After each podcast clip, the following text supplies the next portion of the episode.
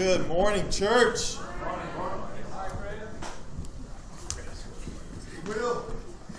It is good to be together. Good to be back with you guys. Um, several announcements just to keep us updated. Uh, we do have congregational midweek this Wednesday. Okay, starting at 7:30, um, and then this upcoming Saturday we have our great banquet event. Okay, this is uh, yeah, really excited about just an opportunity for us to really come together and serve the community. And uh, it's at the Carnegie Building starting at 6. And I know that there's something going around in your emails and online um, just asking for people to bring stuff. So if you have questions, I encourage you to talk to the Fords, talk with Michael, talk with Joy, talk with Gwen, and uh, they can direct you as needed. So really, really excited about that opportunity.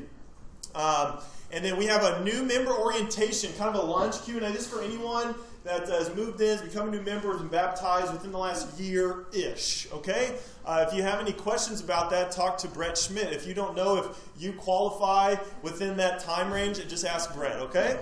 Uh, I'm really looking forward to that. That's going to be next Sunday. And then, uh, you know, that's kind of all you need to know for like really upcoming. But toward the end of the month, November 30th, they're having an all men's Devo in Kansas City. The Kansas City Church is hosting that. Uh, so that's going to be a great opportunity for us to pull together as men and also build connections with the church in Kansas City. And then, uh, man, our end of the year banquet is quickly approaching December 2nd, all right? Uh, 6 p.m. at Maselli's again. So keep a lookout for those. Keep that on your radar. And then uh, we're going to go ahead and say a prayer here. Holly Fernandez, she has another surgery tomorrow. Okay, so we're really praying that this is the last surgery and uh, she has recovered from the last one, but let's continue to keep Holly and her family in our prayers. So let's just go ahead and go to uh, God in prayer right now. Amen. God, we come before you and pray for uh, the rest of our service. We ask that you would open our hearts to your word. God, we also come before you right now just say a special prayer for Holly, uh, for her family, God, for Haley here. God, please keep them uh, at peace. Please comfort them. And God, I pray just for a extremely successful surgery tomorrow, that it'd be quick, that there'd be quick recovery, that they'd get all of the cancer out, God. Please keep her strong and uh, guide the, the doctors that are involved. We love you. We need you. In Jesus' name I pray. Amen. Okay, we're going to go ahead and get into it this morning. We're starting a new series uh, that's going to take us through the next four to five or six weeks, just depending on yeah. you know how far we get, right? Um, but I'm really, guys, I'm really, really excited about this series, and we're going to be focusing on the kingdom. Now, the kingdom. This is one of the central themes throughout the entire Bible, and it's especially one of, if not the central theme in most of Jesus' preaching. Um, and there's a big reason for that. There's great purpose behind this idea of a kingdom. You know, after the garden, after man betrays God, sin comes into the world, God sets in motion this plan to restore his relationship with man. And a part of that plan was for God to set aside a small group of people, a nation, a kingdom, to help lead the world back and restore his relationship with man. And so, throughout the entire Old Testament, you see this theme of a nation or a kingdom. And God intended for that group of people to be different than the rest of the world. And He would set an example of how He intended for us to live through that group of people, showing an example for everybody else, bringing everybody back and restoring that relationship with Him. And ultimately, he would use this group of people, this kingdom, this nation, to save the world. That's a great purpose. And so you can understand why it's a, a, theme that's woven throughout Scripture, both Old and New Testament. Now, you could spend an entire year or more studying out this idea of the kingdom, and you still probably wouldn't fully grasp it or fully know everything about it, okay? So, we are in no way going to cover every single detail in four to six weeks. So, what we're going to do primarily is we're going to focus on where Jesus started his ministry in the Sermon on the Mount, Matthew 5, 6, and 7. And we're going to hit the highlights and hopefully get a good understanding of God's intention for his kingdom an expectation for our hearts and for our lives. Amen. Now I'll give you I'll give you a little sneak peek here how it ends. This this Sermon on the Mount, Matthew seven. It says, when Jesus had finished saying these things, the crowds were amazed at his teaching because he taught as one who had authority and not as their teachers of the law taught.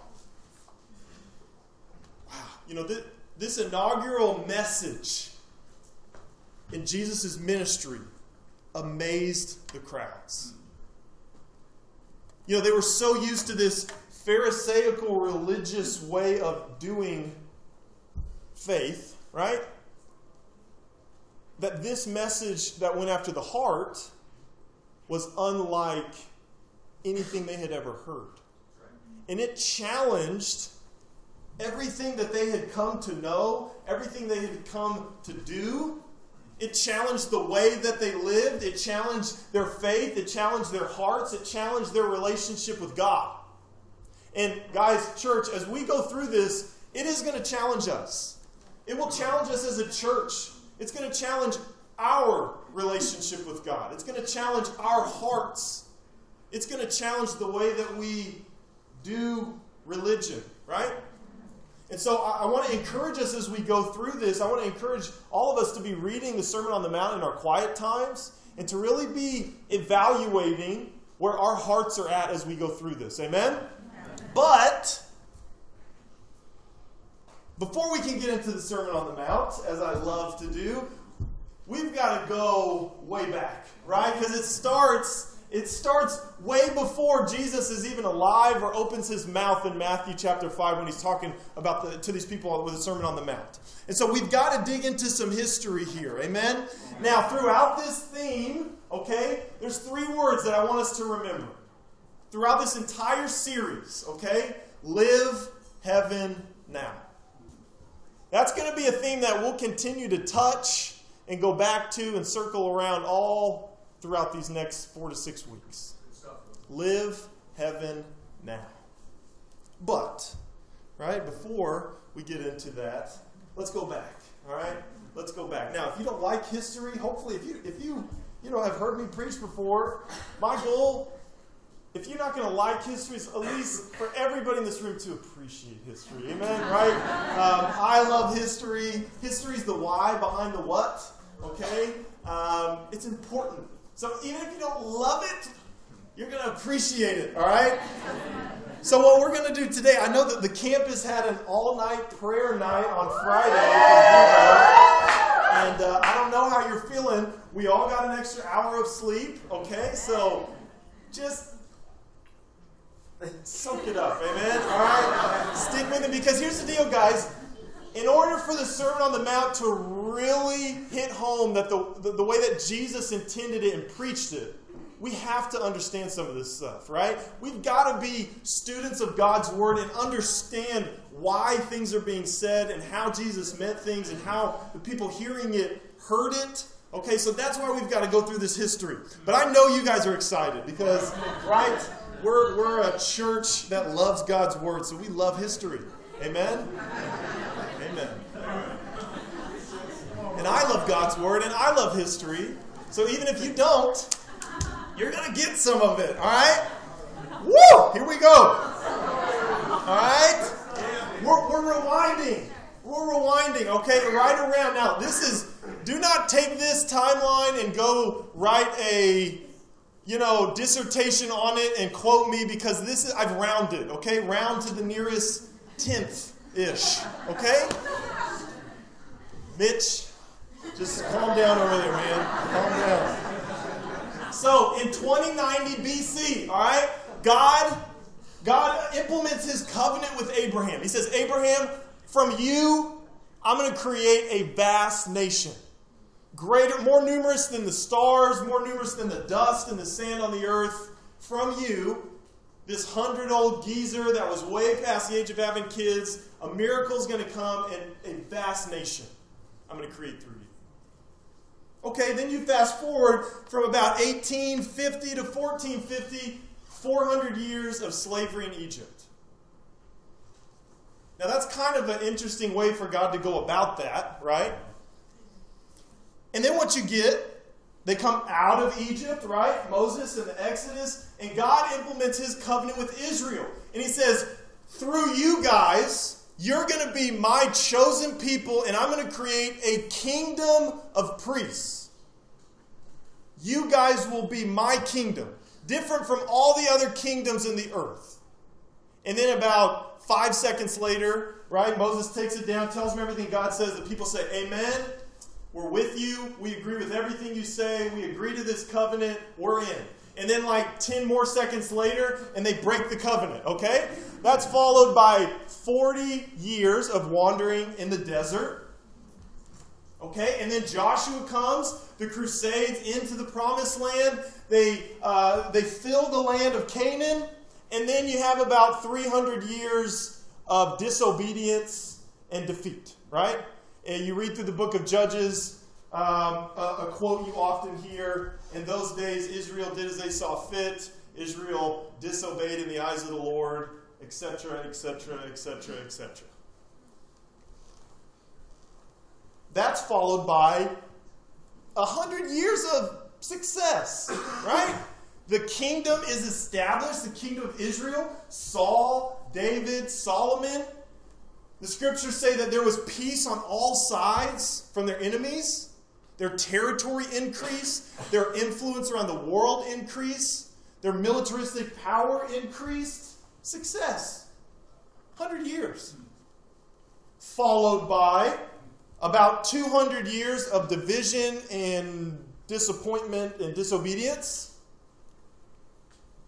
Followed by being conquered by the Assyrians, being exiled and conquered by the Babylonians, being conquered by the Persians, being conquered by Alexander the Great and the Greeks, and being conquered by the Romans. So let's summarize this. Hey, Abraham, through you, I'm going to create a vast nation. And with that people, I'm going to create a kingdom that's different from the rest of the world. They're going to be my kingdom, right? After he sets up this covenant with Abraham, this is followed by 400 years of slavery, 40 years of desert wandering, 300 years of disobedience and defeat, 100 years of victory, 200 years of division and decline, and 700 years of being conquered, exiled, and tossed around back and forth, humiliated by every other world power that they were surrounded by.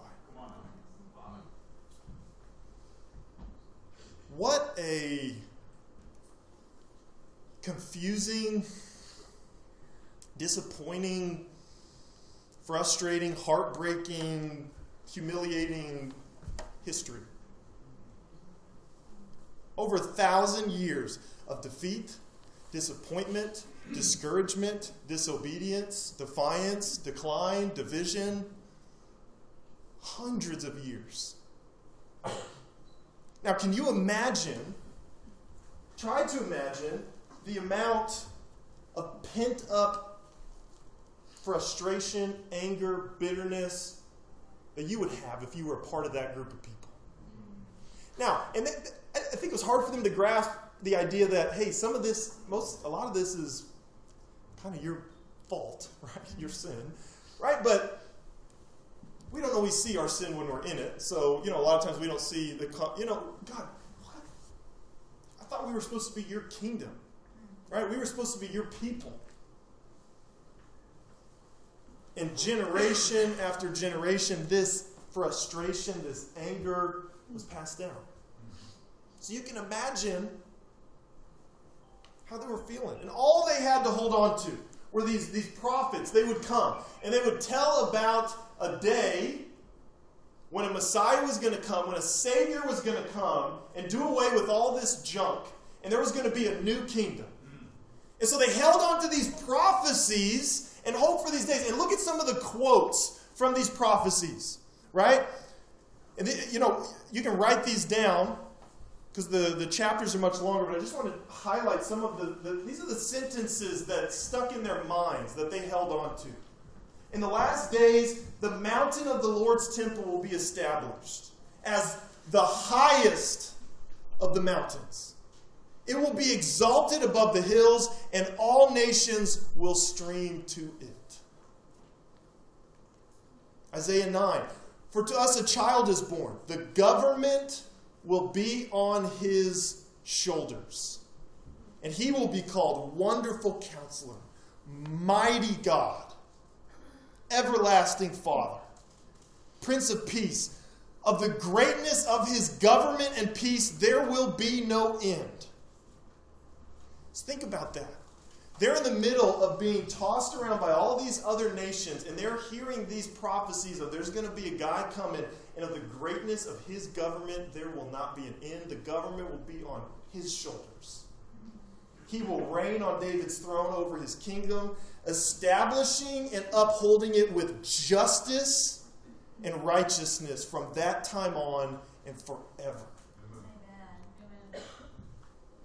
A shoot will come up from the stump of Jesse. From his roots, a branch will bear fruit. The Spirit of the Lord will rest on him. The Spirit of wisdom and understanding, counsel and might, a spirit of knowledge and the fear of the Lord. And he will strike the earth with the rod of his mouth, with the breath of his lips. He will slay the wicked.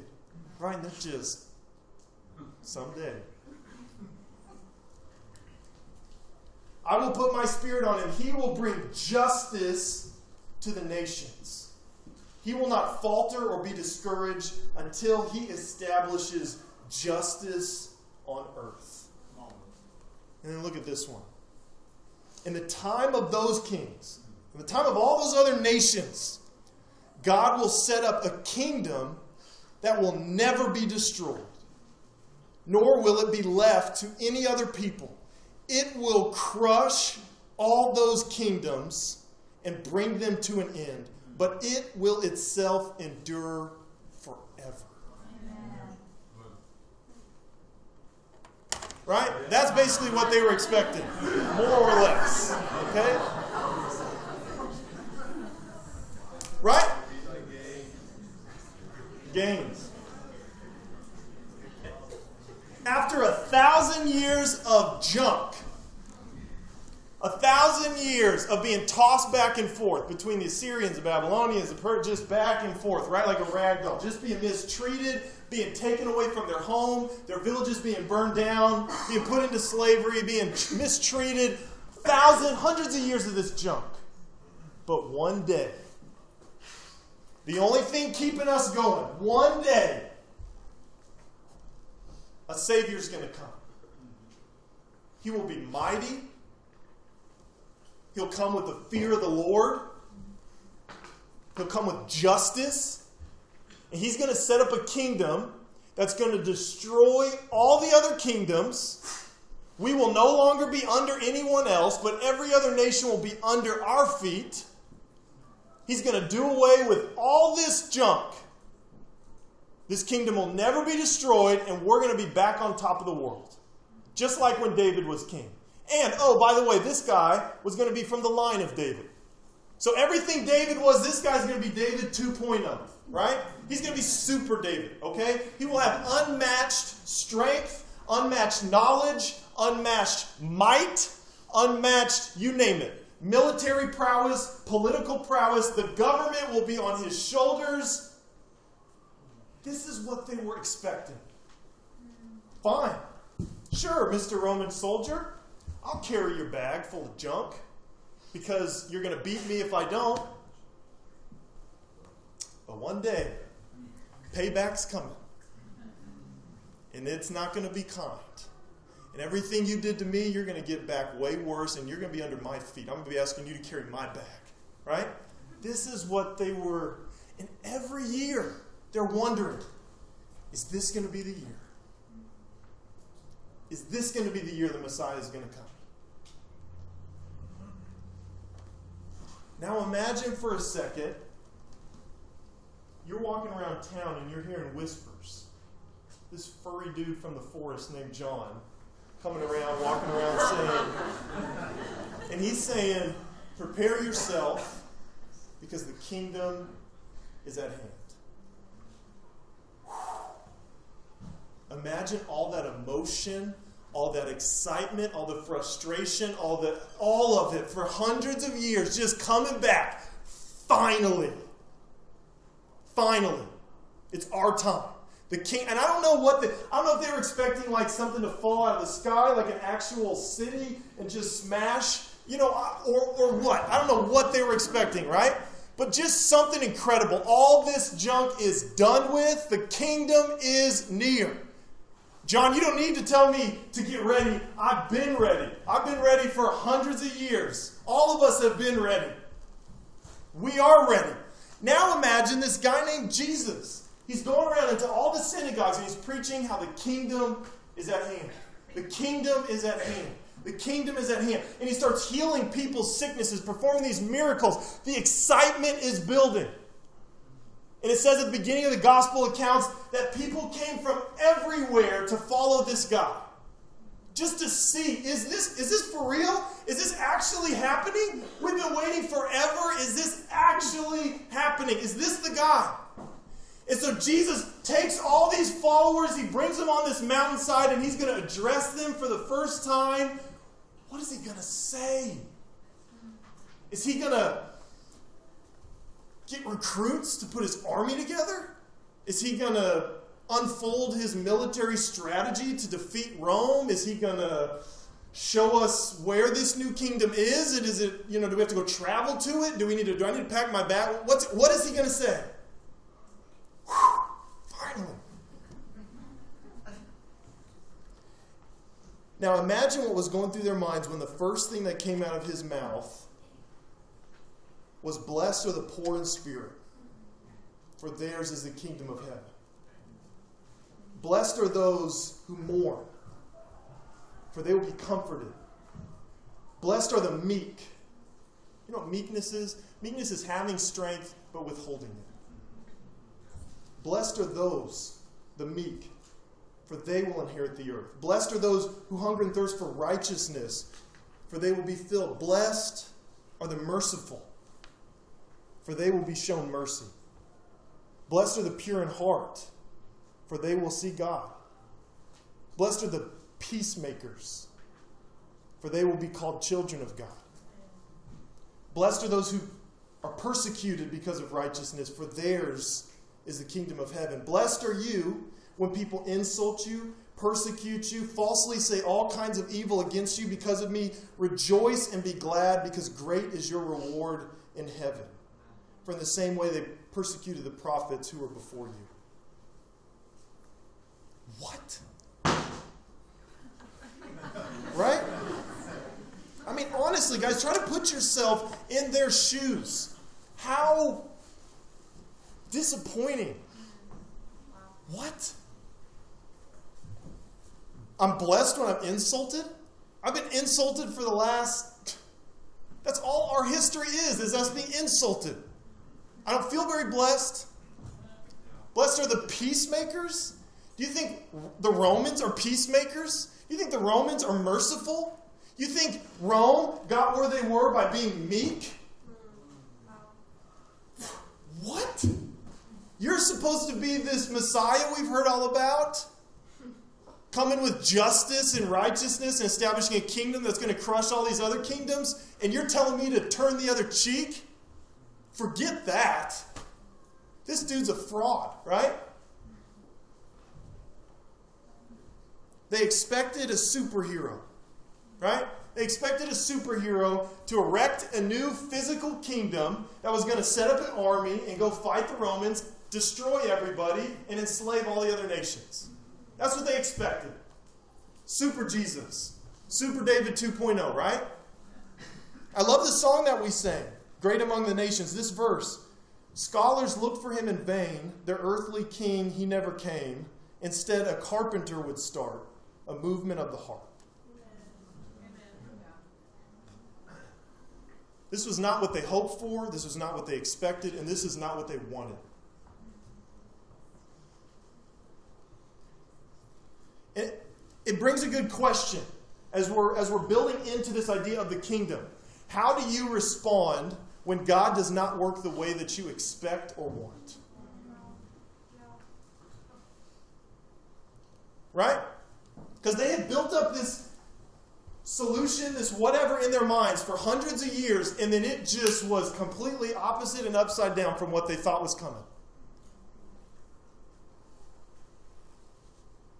How do you respond when God is not working the way that you expect, or maybe even want?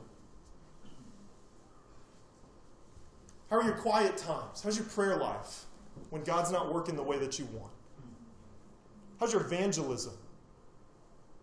How's your hospitality? How serving are you when God's not working the way that you want or the way that you thought it would all go down or unfold? You know, I feel like life the last few months for Katie and I has just been just up in the air. There's been a lot of things that we're kind of like, you know what? I don't think this is exactly how stuff would play out. This isn't quite how I saw things going down. You know, God, what, what are you doing? You know, some of the church has been transitioning. Some of the church has been transitioning in personal life. There's been, uh, some of you guys know, a lot of you know, Katie's pregnant. But even, but before that, there was we were having some complications there. We she, we had had a miscarriage early on, and so there was one night, probably four or five weeks or six weeks into it, where she started having some cramping and really intense stuff. It, it just was kind of it's a long night, and so she went to the hospital um, the next day, and she was there for a long time. And you know they're looking, they're scanning, they, they find some blood clots and some hemorrhages in there, and so they're basically just like, well either this will all resolve itself and be fine, or it'll have a miscarriage, or as the baby grows, the hemorrhage will grow and it could lead to stillbirth after like several months. So we just have to kind of wait and see. It's just like, that's it. Like, there's, can you give me any odds? Can you give me any, well, no. I mean, we can tell you that this is somewhat common, but we can't, you know, we don't know how it's going to play out. So that's going on all stuff in our personal lives. It's just, life just feels like, God, what are you? What's going on here? Maybe you could kind of unravel this thing a little quicker, show us what I could get behind what you're doing. I just kind of need to know. And it's in those times in life, right, where we're just, what? God, what are you doing?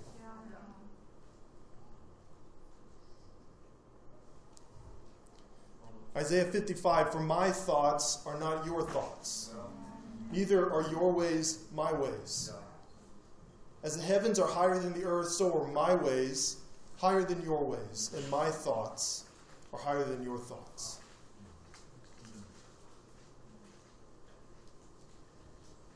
You know, those times in life are so hard because it, it feels like we have no control over anything. Yeah. And that's hard. That's hard. It's hard for us to trust. Guys, you know what the price of entry into this kingdom is? You don't get into this kingdom by talent, by birthright, by strength, by knowledge, by experience, by victory. You get into this kingdom by complete and total surrender. That's the price of admission into God's kingdom complete and total surrender. You know, it's interesting when Jesus is talking about prayer in Matthew 6, how's he teaching them to pray? Your kingdom come, your will be done. Not, your kingdom come as long as it's in line with kind of what we're expecting here, and your will be done as long as we're on the same page. No, no, no, no, no, no. Right? When we said Jesus is Lord, we said, Your king, it's your kingdom, it's your rules, it's your timing, it's your way. I'm all yours. Price of entry into the kingdom of God is complete and total surrender. The Jews had a hard time with this. They didn't like it, they didn't want it, they fought it. And you see it all throughout the rest of the Gospels, right? Jesus implementing this new kingdom, and they're like, nah, you're a phony. You have to be a phony. This couldn't be God. This couldn't be God. Because we're pretty sure, all these, we're pretty sure it should be going down this way. So there's no way you're this Savior. And there's just this battle of wills for the entire rest of the, of the Gospels the price of entry into the kingdom of God is complete and total surrender. Guys, as we move forward into studying out Jesus' teaching and expectations for the members of his kingdom, it starts with surrender. And so, my challenge, my encouragement for the church as we move forward in this, I'm, re- I'm really excited about this. It is going to challenge us, but it's also, I mean, it, it's, it's exciting stuff. Um, I want us to start by going ahead in our quiet times, reading the Sermon on the Mount, and I want us to start examining our hearts. Am I surrendered? Have I given up, to, given up control? I'm not the king anymore. God, it's your way, it's your timing, it's your kingdom, it's your will. We've got to examine our hearts in our discipling times, in our quiet times. We've got to figure out all right, am I surrendered? That's the place to start.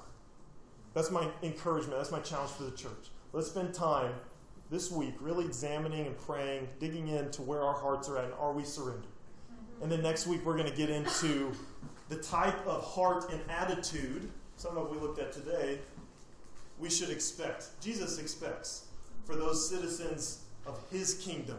And we'll start getting in to learning how to live heaven. Amen. Guys, let's go to God in prayer, and we'll close with one last song.